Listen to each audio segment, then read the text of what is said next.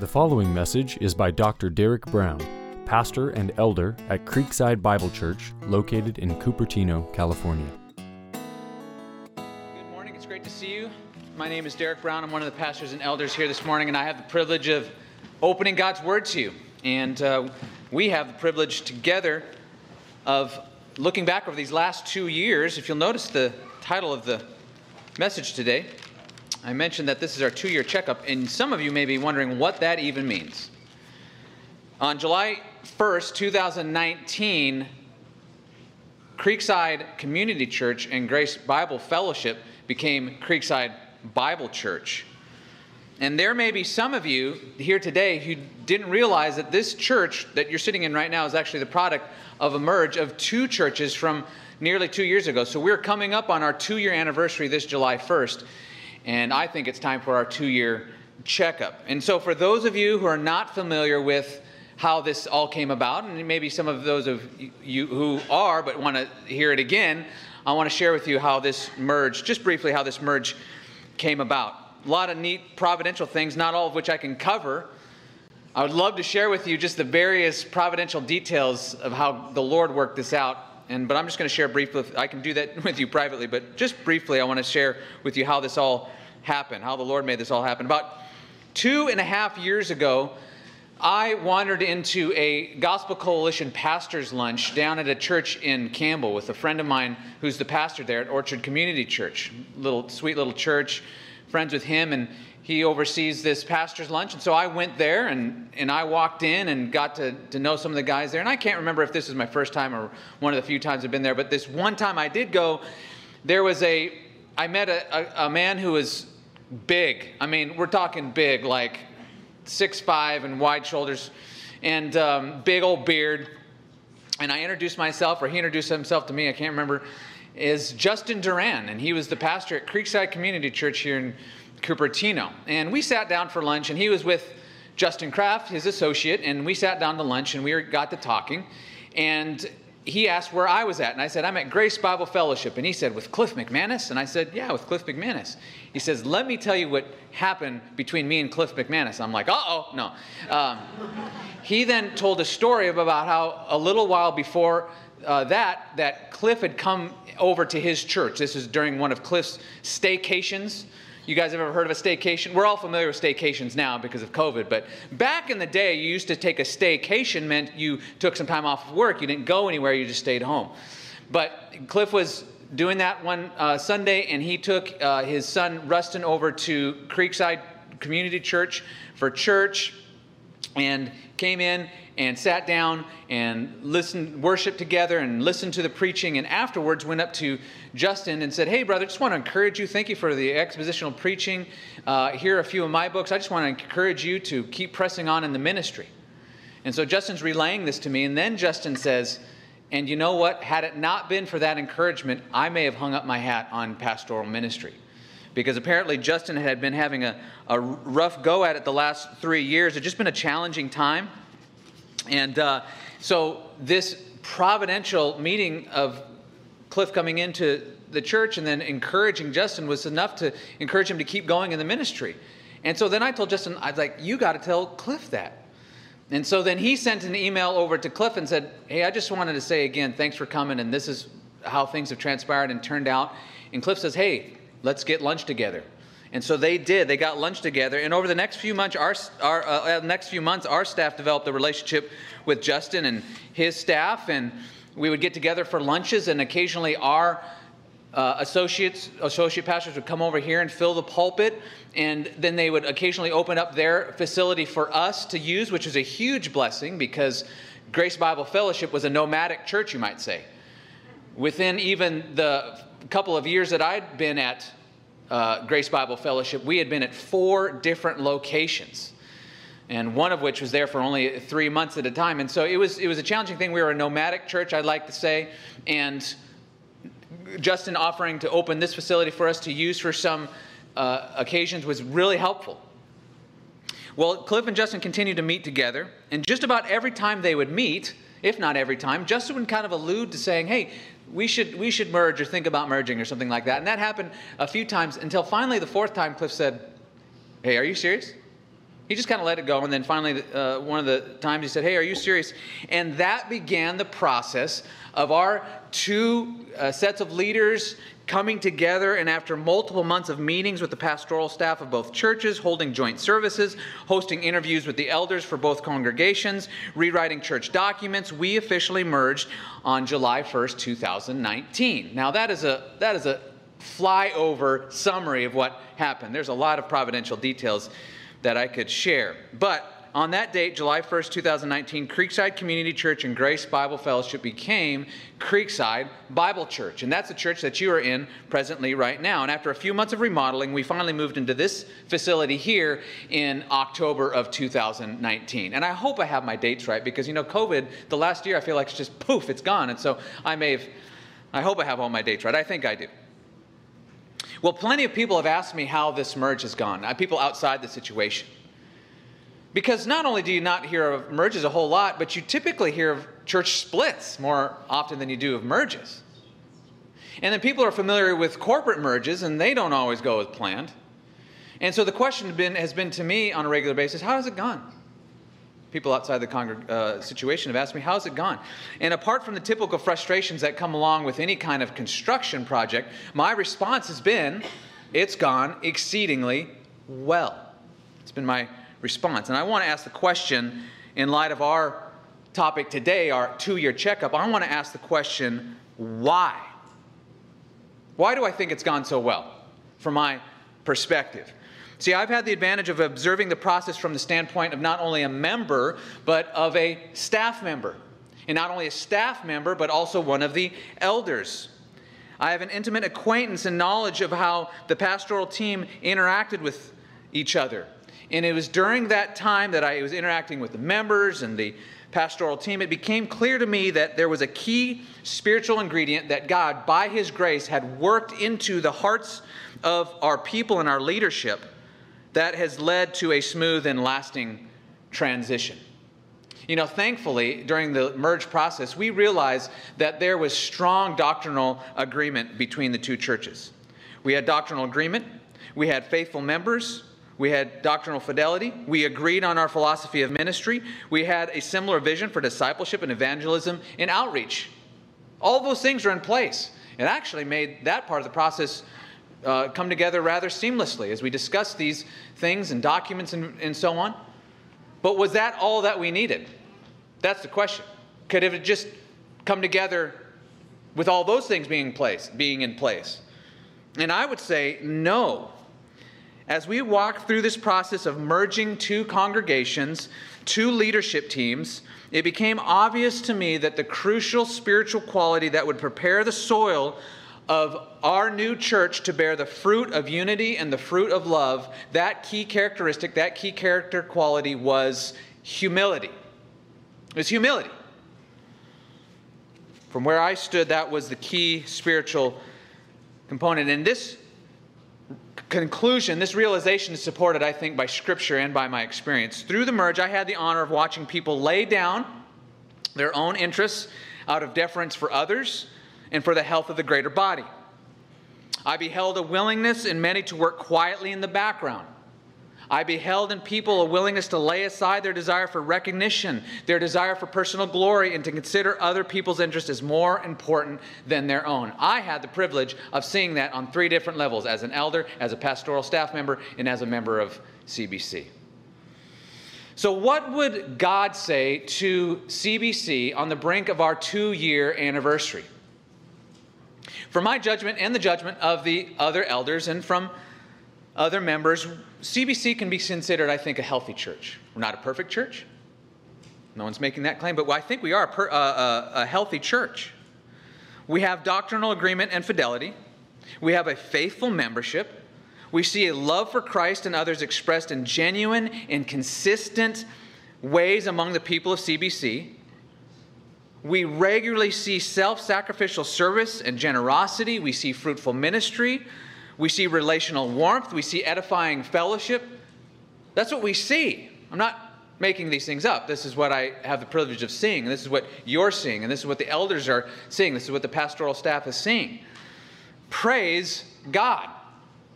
But as we do come to this two year checkpoint, The question is do I have any biblical template around which I can craft a sermon to speak to a church like this? And I think that we do have a biblical template.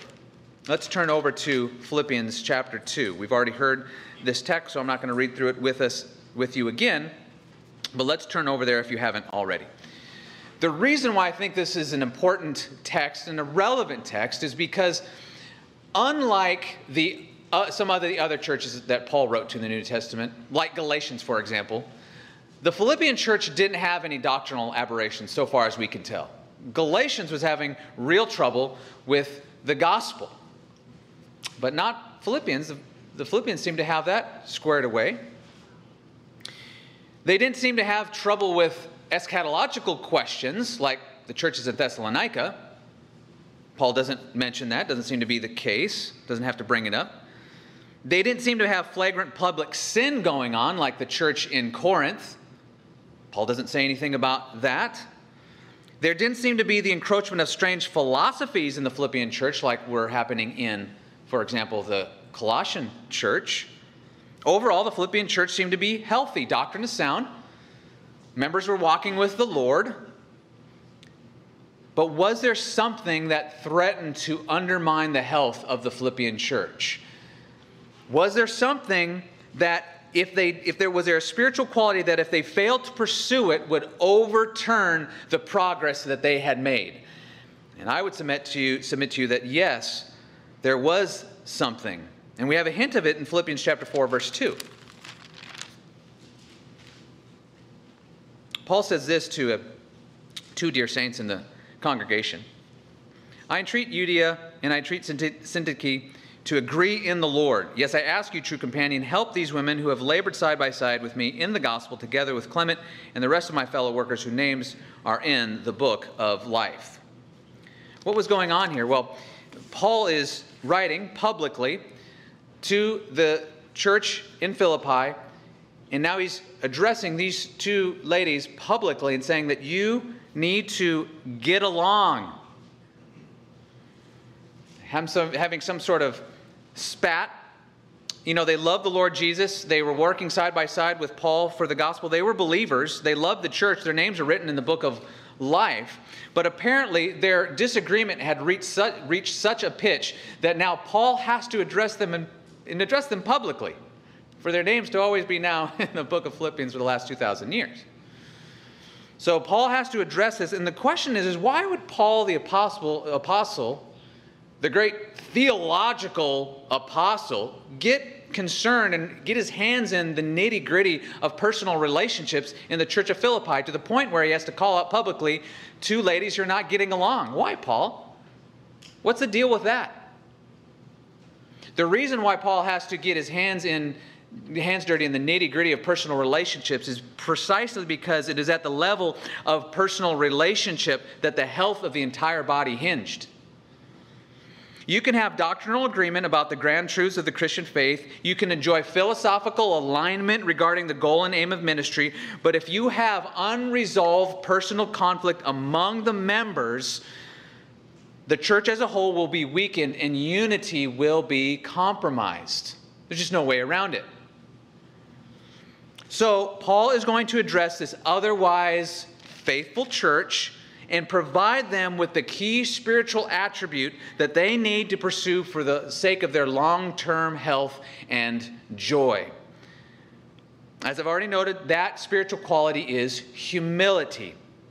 And we should expect this to be the case, shouldn't we? If we know the New Testament, we should expect this to be the case. It shouldn't surprise us that Paul would bring this all together to, into this one spiritual quality of humility, because James says it like this God is opposed to the proud, but he gives grace to the humble. That's a comprehensive statement. And then Peter says something similar. He, he, exhorts both the elders and the members of the congregation to clothe themselves with humility because God is opposed to the proud, but he gives grace to the humble. So if you want God to oppose your ministry, oppose your spiritual walk, oppose your church, if you want God to set himself up against you, all you have to do is cultivate pride. Cultivate a desire for personal recognition. Cultivate a, a looking down upon others, and you will set up God against yourself and against your congregation. But on the flip side, if you want God to pour grace upon grace upon your spiritual life and upon your congregation, then pursue what James is talking about here and what Paul will be talking about in Philippians 2 and what Peter's talking about in 1 Peter 5, namely humility. It is the Christian graces of all Christian graces. It is the root of everything. And that's the comprehensive nature of James' statement. God is opposed to the proud, but he gives grace to the humble. There's no other choice.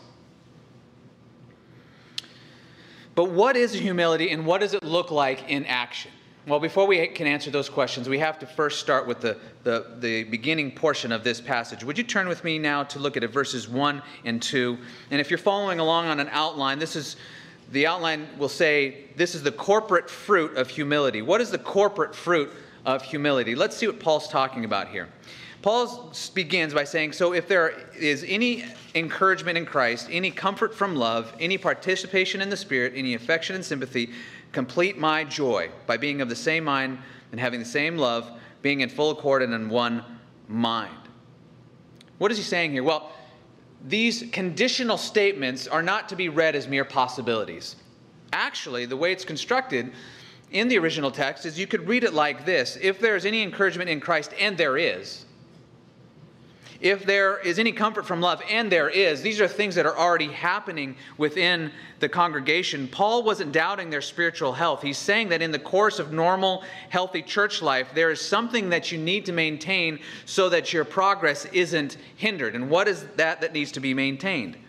Verse 2 Complete my joy by being of the same mind, having the same love, and being of full accord and of one mind. What is it that they need to pursue continually. They need to pursue unity. Unity. That's what Paul wants for the Philippian congregation. He's starting to see a little bit of a fracture of it. He brings it up in Philippians 4 2. He wants this congregation to be unified. Unity. It's not uniformity. This is an important thing. Cults like uniformity, churches like unity. Uniformity would be saying something like everybody in the congregation must like the Golden State Warriors and not the LA Lakers. Actually, come to think of it, no, I'm just kidding. That would be uniformity. Or everyone in the congregation must like the San Francisco 49ers and not the Las Vegas Raiders. Now, actually, come to think of it, those aren't good examples at all. No, I'm just kidding. No, you can be a member of CBC and not like the Golden State Warriors. It's hard for me to say that. No, again. Um, so we're not talking about uniformity. We're not talking about needing to agree on every last thing in detail in your life or sports teams or what kind of clothes to wear or what kind of places to shop and these kinds of things. We're not talking about uniformity. That's not what Paul's talking about. You can be a member at CBC and like the LA Lakers better than the Golden State Warriors or like the Raiders better than the 49ers. Rather, what Paul is talking about is he's talking about agreement and purpose and unity in love. The affection and participation in the Spirit that he talks about in verses 1 and 2 would be deeply wounded if disunity began to creep into the church and personal relationships started to become fractured. So, what does Paul tell us to do? Well, it leads, that call to unity leads directly into verse 3. And now we come to the heart of the passage here. How do you bring about unity? Just by fiat? Just poof? No, verse 3. He's going to explain to us how that happens. Do nothing from selfish ambition or conceit, but in humility, count others as more significant than yourselves. How is unity maintained in otherwise faithful churches where you have doctrinal fidelity and, and a faithful membership?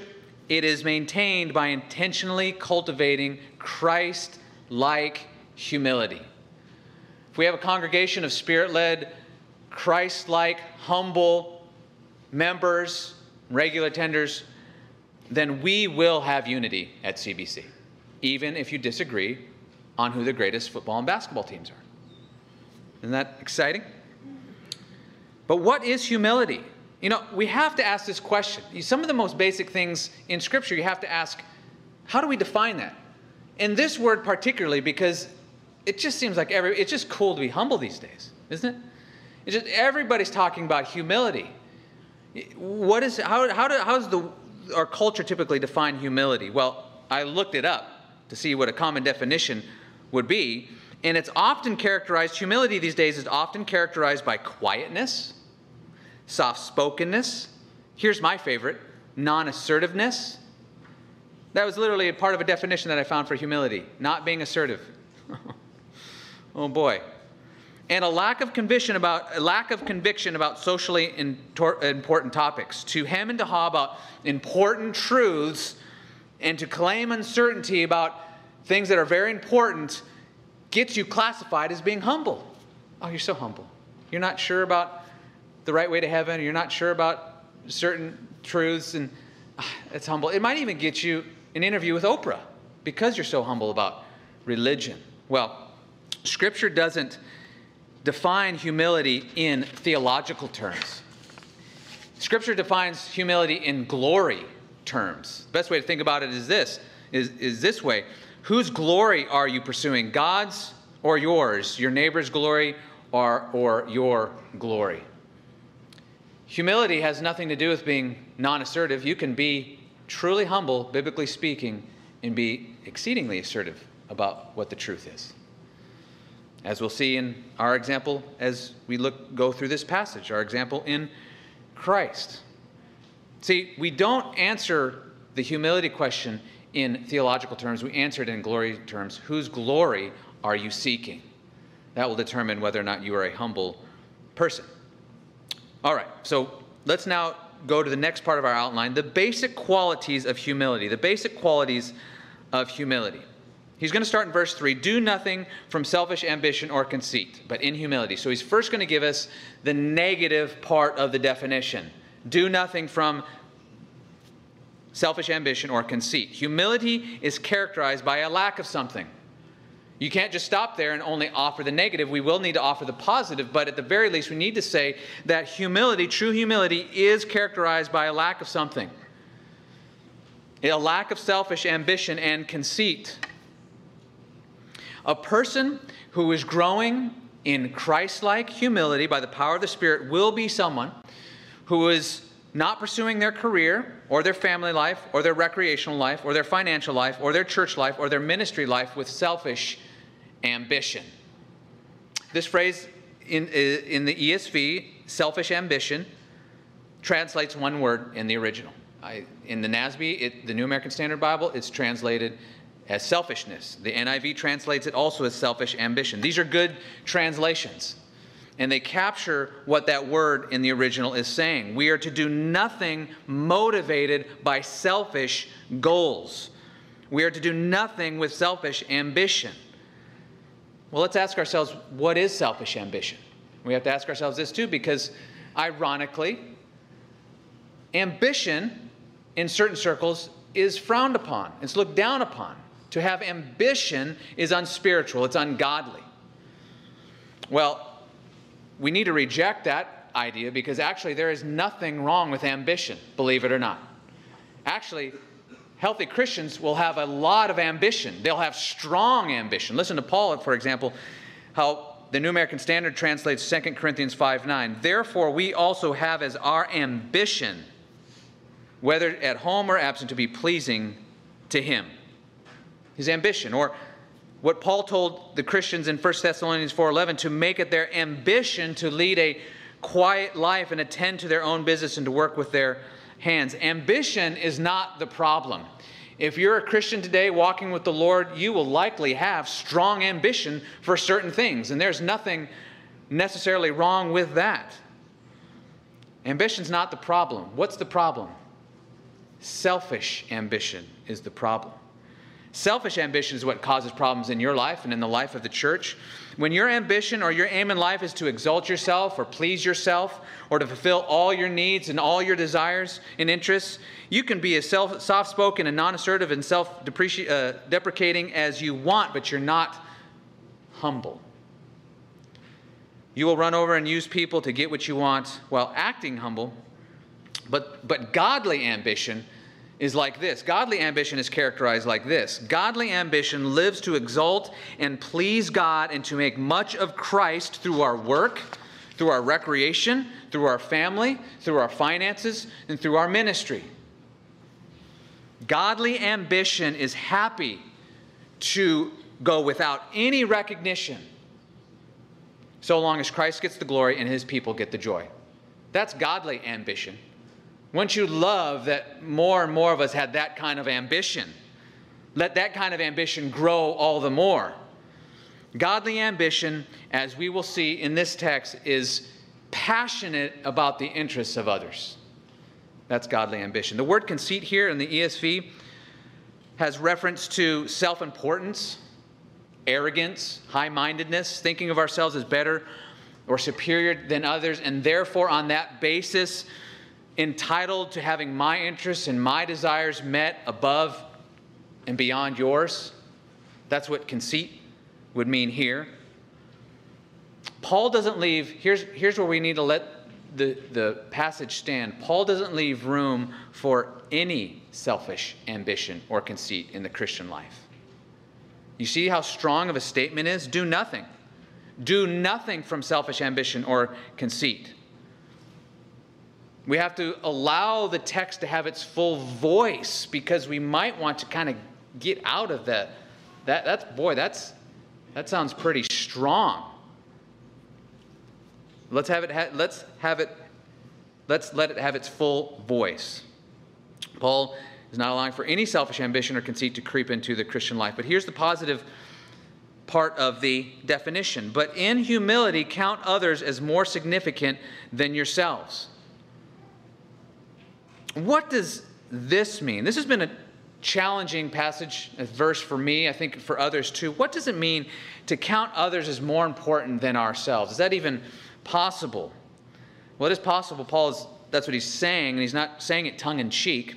I think he gives us some help in Romans 12:10 when he says, quote, outdo one another in showing honor part of considering another person as more important than ourselves is counting that person as more worthy of honor than ourselves. That, in part, is at least some of the definition. But he's going to tell us what he means as he goes on.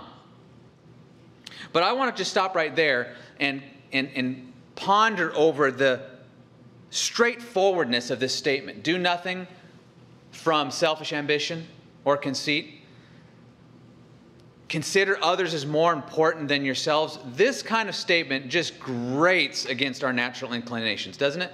I mean, if we were honest, how does that make you feel? Do you ever consider these kinds of questions when you hear statements like that? Do you ever think, how can I count others, count others as more important than myself? Who will take care of me?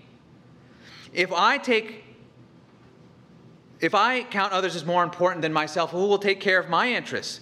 If I treat others as more important than myself, I will fade into obscurity. If I treat others as more important than myself, I won't have any joy because I'll never get what I want. Now, if we're honest with ourselves, do you, do you occasionally, do those questions creep up when you hear these kinds of statements from Paul? That's how the natural flesh reasons. If I if I'm concerned about my neighbor to such a degree as that, who's going to take care of me and my interests? It's just kind of the natural question. But here's what's interesting Paul does not attempt to answer that problem or those questions immediately or directly.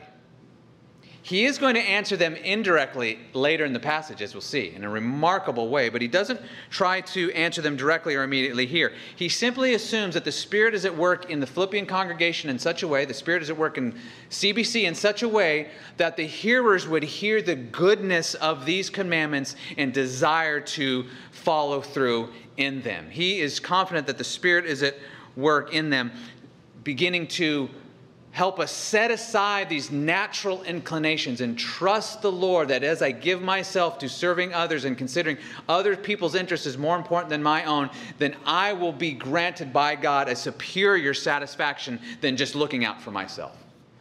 Paul trusts that that is happening among the Philippian congregation. That's why he can say such strong things to them and to us. Now, what does it look like to consider others as more important than ourselves, or more significant than ourselves, as the ESV has it. He's going to tell us. Verse 4 Let each of you look not only to his own interests, but also to the interests of others. Now, this is an interesting translation. And if you're reading your New American Standard, you might see in italics the word merely. And here in the ESV, the words only and but also are only and also are, are added in the translation. So in the NASB, you have merely added, and in the ESV, you have only and also to help give you a sense of what Paul's talking about here. You might be wondering why add those words? Well, presumably it's ordered in order to help us not draw the conclusion that Paul is forbidding us from ever seeking our own interests. Is Paul saying you can never, absolutely, under no conditions, ever seek your own interests? And I, I think just from our knowledge of Paul's writings elsewhere, we can, we can conclude that that's probably not what he's saying. For example, Paul tells his readers that we're free to engage in marriage, we're free to eat and drink, we're free to work and earn our own living. In fact, we even saw that earlier in 1 Thessalonians chapter 4. You do have interests that you're responsible to fulfill. And that's just part of life. But even among these activities, that even among these interests that we are required to fulfill, Paul tells us that we are guided by love and the glory of God even in these interests. And we need to take consideration of our neighbors and how our actions and words affect other people and serve them. See, we have a multitude of interests that concern us, don't we? Even today, even this morning, you currently have a multitude of interests that concern you. You have financial interests.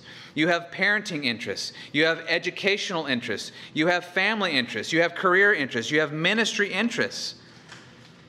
But Paul is including your entire life in this statement. He is saying, as you consider your whole life and all the interests that concern you, do not, and there's, here's a way you could translate it do not pay close attention to. That's one way you could say it. ESV says, look. Another way to say it is pay close attention to. Do not pay close attention to your own interests, but the interests of others. It's a strong statement.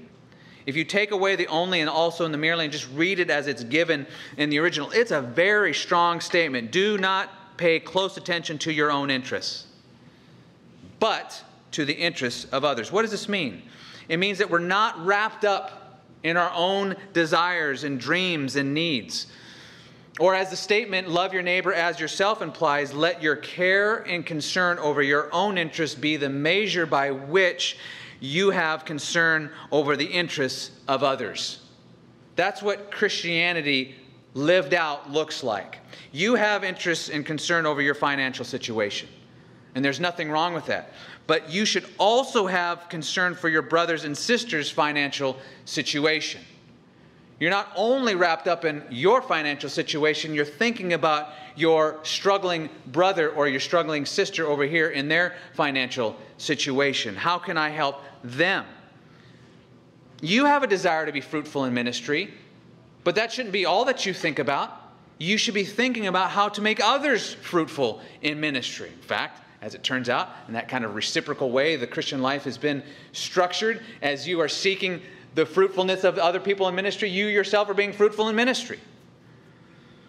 You have interests related to your personal happiness, but don't be just wrapped up in your own personal happiness. Paul tells us to consider the happiness of your neighbor, the happiness of your brothers and your sisters. It's, it's, it's a strong statement. Why? because we naturally wrap ourselves up with and think mainly, if not exclusively, about our own interests. It's just what we do. It's just what we do.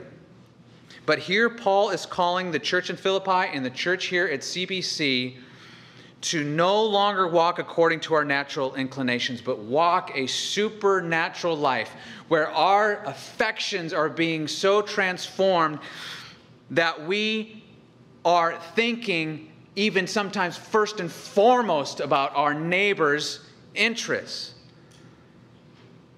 Affections which lead us to pay closer attention to the interests of others than even our own interests. But we're not left with a command or an abstraction. And this is what's so wonderful about this passage. This is why this passage is probably popular among so many believers, because we're not just left with a command or an abstraction. We're actually given a concrete example, illustration. We're given a person to see this is what humility looks like. It doesn't look like CNN, it doesn't look like Oprah.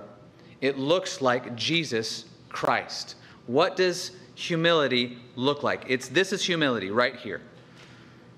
This is what it means to look to another's interest rather than your own. This is what it means to do nothing from selfish ambi- uh, ambition or conceit. This is what it means to, in humility, count others as more significant than yourselves. If you want to know what it looks like and what it means, we have no better example or definition than right here, verses 5 through 8, the supreme example of humility. It's Jesus Christ, it's the Son of God. Verse 5 Have this mind among yourselves, which is yours in Christ Jesus, or another way to say it, which is in Christ Jesus who, though he was in the form of God, did not count equality with God a thing to be grasped, but emptied himself by taking the form of a servant, being born in the likeness of man, and being found in human form, he humbled himself by becoming obedient to the point of death, even death on a cross. That's humility. The text says here that, that Jesus, in his pre incarnate state, before he became a man, he was in the form of God. And that phrase, form of God, has been co opted by certain so called Christian groups to say that, see, here Jesus was something less than God. That's utterly not what the passage or that phrase means. Like, he was in the form of God. Like, you look up at the clouds and you see a cloud, and you're like, hey, that cloud is in the form of a horse. It's outline of a horse. But it's not, it doesn't have the essence of a horse, it just has the form of a horse. It has the essence of a cloud. And some would argue that's similar to what's happening here. He he is in the form of God, but not in his essence. Well, actually, this uh, word and the, what Paul's doing here means the exact opposite. Paul is saying that the, the Son of God is actually God of very God in his pre incarnate state. He is saying emphatically that the Son of God is God of very God. He shares God the Father's nature. He is as fully God as he is fully man. As he says here, he took on the form of a servant. The Son of God, this is perhaps one of the most beautiful things that you'll find in the New Testament. The Son of God did not consider his position as the creator of the universe something to hold on merely for his own advantage. He could have, but he didn't though in the form of God, did not count equality with God a thing to be grasped. During his incarnation and before and after, Jesus was always and fully God, 100%. But he did not see that status and that position as something to hold on to merely for his own benefit. What did he do? He gave up the position and prerogatives of the Creator for a time and took upon himself a genuine human nature to serve God and to serve us. He never, ever ceased to be God for one moment. Some argue that that is what Paul's saying here. That is utterly wrong. He never ceased to be God for one moment. But he humbled himself by taking on a genuine human nature and bearing with the limitations of human finitude he bore with the burden of living in a fallen world while placing himself under the authority of his Father all the way to death on the cross. Humility looks like obedience to the Father all the way, even if it means a cross. Why did he do that? So that his Father would be glorified for his perfect justice and his lavish grace in forgiving sinners and so that you and I could be rescued from the tyranny of sin and everlasting judgment. That's why the Son of God did what he did. That's humility. He did not say, No, no, I, I, like this position. I love this regal position of exaltation and looking down upon these lowly servants, and I would prefer to judge them for all eternity. No. He takes on the form of a servant he humbles himself to the Father's will, even to the point of dying on the cross. That itself is humility. Jesus Christ beheld his Father's glorious plan, he beheld the plight of sinners. He laid aside not his deity, but the rights and privileges of his position as God. He took upon himself a genuine human nature. He lived in a sin cursed earth. He bore the shame and betrayal and the grief of desertion by his closest friends. He endured the mockery of a religious elite. He endured the mockery of a fickle crowd and the Roman authorities. He allowed himself to be nailed to a Roman cross in order to bear the punishment of every single sin that you and I have ever committed. And then, after all that, dying several hours, after several hours of intense physical and spiritual suffering. He set aside, here it is, he set aside his own interests of physical comfort, his own interests of earthly praise and recognition for the eternal benefit of his people and the eternal glory of God. He considered fallen human rebels as more important than himself. He considered our salvation and his Father's glory more important than his earthly comfort and fame. That's who the Son is by his nature. You know, so many of us are trying to be humble. We, we try, we try. It's just not natural to who we are. Jesus didn't try. This is who he is. He is humble. The Son of God heard his Father's instruction and he followed through all the way to death. He humbled himself for the Father's glory and for our benefit.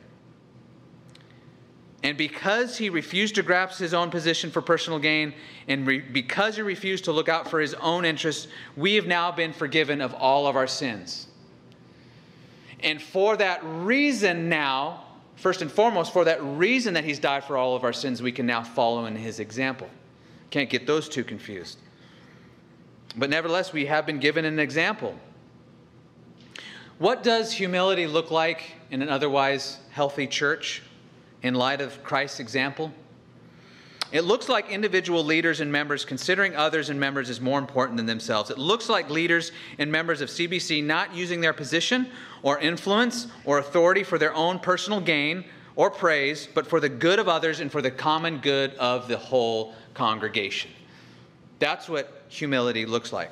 You know, as we were making our way through the merge process, I had the privilege of seeing men on both sides of the leadership teams consider others as more important than themselves. And let me just give you some examples.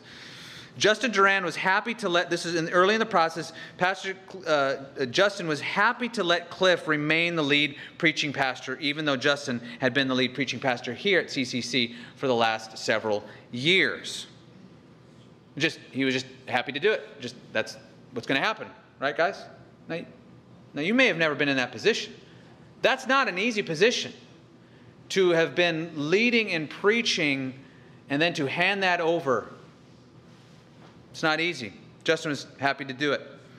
I saw Cliff then, in response to that, give up a significant portion of his regular preaching so that Justin and myself and JR could get more opportunities in the pulpit.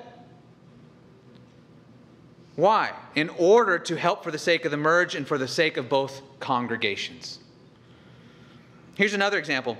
Justin, as you know, he lived in the, the parsonage when we first merged, and again, similar to the, the offering of Cliff to be lead pastor, saying, and so you guys will live in the parsonage, right? So he's offering up the parsonage, and Cliff says, Oh, no, no, no, no. No, you guys will stay there. And I, I was there for these conversations, watching them happen. No, no, no, no. You'll, you'll, you'll stay there. And here's the deal. At the time, Cliff and Debbie were living in a small apartment way, way, way south of the church. It would have been far more convenient to take Justin up on his offer. But Cliff said, No, you're gonna, you'll stay there. You and your family will stay there. You'll have the home. I'm, I'm, I'm watching these things happen. I saw Bob Douglas work tirelessly to oversee the remodeling of this campus, this wonderful gift of a campus, a project that took many, many hours of managing, facilitating, organizing, and planning. Something that I want no part in, frankly, and yet Bob managed it and did it all for the sake of us, for us. I saw Justin Kraft come into his new role with a desire to do whatever was required of him. Whatever he, whatever, you just tell me what it is, I'll do it. Whatever it is. And Bob, you kind of took him up on that, didn't you? Well, anyways, moving right along. I saw Austin work long and painful hours to get the worship center acoustically ready. You don't know it, but there are wires strung up and down this, the up through here, up at the rafters of this building that I think Austin spent hours upon hours doing. You'll never see it. You never saw him do it, but he did for the sake of the congregation. I saw JR fulfill his roles, willing to do whatever it takes, whatever it took for the good of the congregation, doing multiple different things, things that we didn't do previously, he was doing. The theme among the leadership was this we must do what is best for the body of Christ, even if it means some difficult changes and sacrifices. And we are saying these things to one another. We're reminding ourselves of these things. I saw other fo- folks on staff and members of the church work diligently behind the scenes on structural work that people will never see or know about. You'll never know who did what in this building to bring it about. And they're happy. The, the, the people who've done it, they're happy with that. They don't want the recognition, they want you to get the joy and God to get the glory. For example, well, here's some names. Sorry, I got to do it. I saw Nathan and Jason Ean give hours of voluntary labor to remodel our two bathrooms upstairs in the Grace building. Jason's going to make me pay for that later. So will Nathan. How dare you tell? No, I'm just kidding. Uh, I saw a large number of members and regular tenders give time and energy to demoing the worship center and give time to complete other projects around the congregation. And Cliff has already mentioned this, I believe Bob has. That saved us multiple thousands of dollars. Now, why were people doing that? To get their name in lights, to get, their, get them announced from the pulpit? No, not at all. It was for the good of their neighbor, it was for the good of the congregation. What was happening? What was God doing among us? Leaders and members of CBC were laying down their lives and their interests in order to do what was best for the body of Christ and best for the individual members. They considered others as more important than themselves. And it led to a smooth and lasting transition. It began with a willingness, here it is going back to verses 3 and 4. It began with a willingness to lay aside selfish ambition. How would this had gone, this merge had gone, if everybody who was serving wanted their name on a plaque outside, or they wanted recognition from the pulpit, or they wanted to be known for the service that they had rendered. How well do you think this merge had, would have happened or had gone? Well, that wasn't the case with anybody, as I know. What were, people were saying in their hearts and demonstrating in their lives was this I don't need any recognition so long as I know that Christ is exalted in this congregation. What a way to live. You know, frankly, seeking your own glory and pursuing selfish ambition, it's a burden to the regenerate soul. It's a burden. It's a joy and a freedom to cast that off and, and, experience the joy of serving your neighbor and being only concerned that your brother and sister is served and only concerned that Christ gets the exaltation. I don't need to be recognized. What a joy and a freedom that is. That's what the gospel brings about in the life of the believer. Well, what has this humility brought about what does this humility bring about in a congregation? What has this humility brought about? It, come, it brings about unity. We've already seen it in verse 2. Complete my joy by being of the same mind, having the same love, being a full of accord and of one mind. Here's the deal unity can only come by way of humility, there's no other option. We can't find another path to unity. If we are seeking something other or if we're seeking unity through other, something other than humility, it can't happen. You can have agreement on your doctrinal positions, you can have agreement on your philosophy of ministry, you can agree on your philosophy of worship and evangelism and discipleship, but without humility, namely the willingness to lay aside your pursuit of personal glory and selfish ambition for the sake of God's glory and the good of your brothers and sisters at CBC, this church cannot thrive. It cannot grow spiritually. It just, it just can't. It, it's just not possible according to what we've seen in James 4 6 and 1 Peter 5. But that's not all. And here's what's amazing about this passage that's not all. Remember, I said that Paul doesn't immediately answer those questions that you might have about, hey, who's going to take care of me if I'm laying down my life for other people's interests? Who's going to be concerned about my interests? Paul's going to answer that concern here now, indirectly we do know that humble service to others carries with it its own reward, doesn't it? Mean, if you experience this, Acts 20 35, it's more blessed to give than receive. If you're a believer, you've, you've likely experienced this many times over.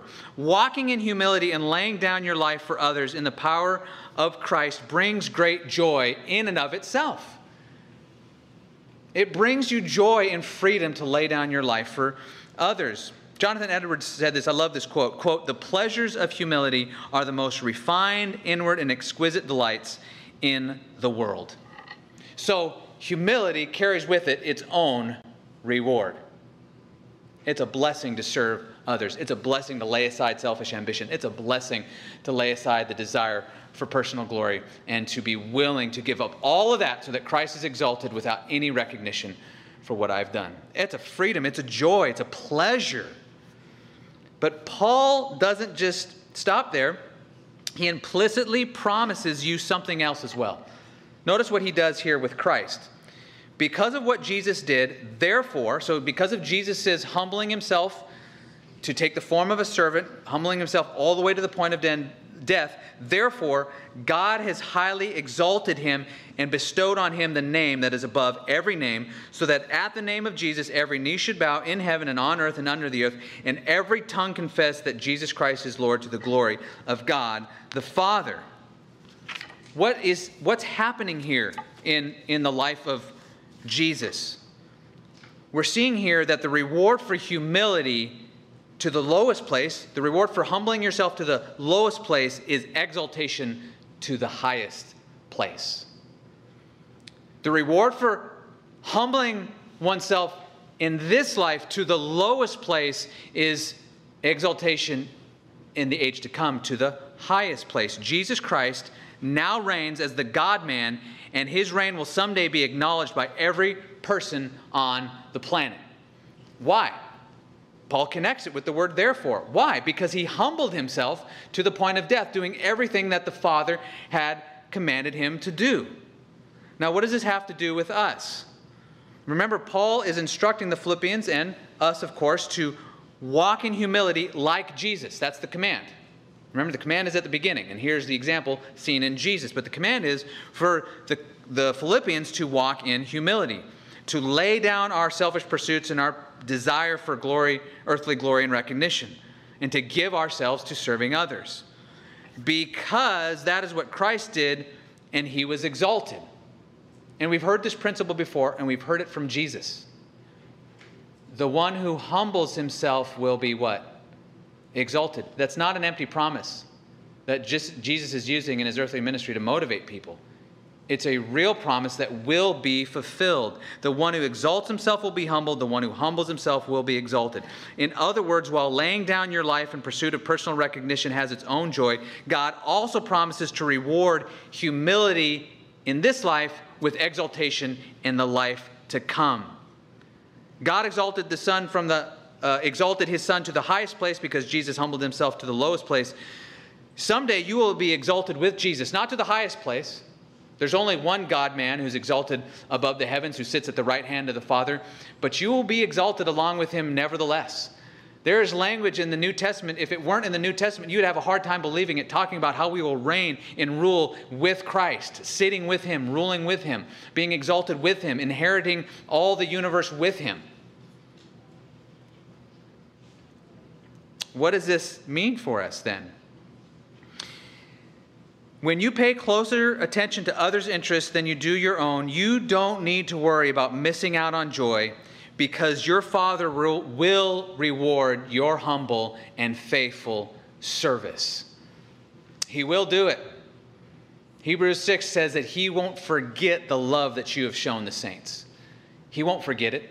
It's locked into His memory for all eternity, and He will make sure to exalt you for your humility. You're laying down your interest in this life, and someday you will be resurrected to live in a new earth with God and Christ, with your brothers and sisters for all eternity, and you will be exalted.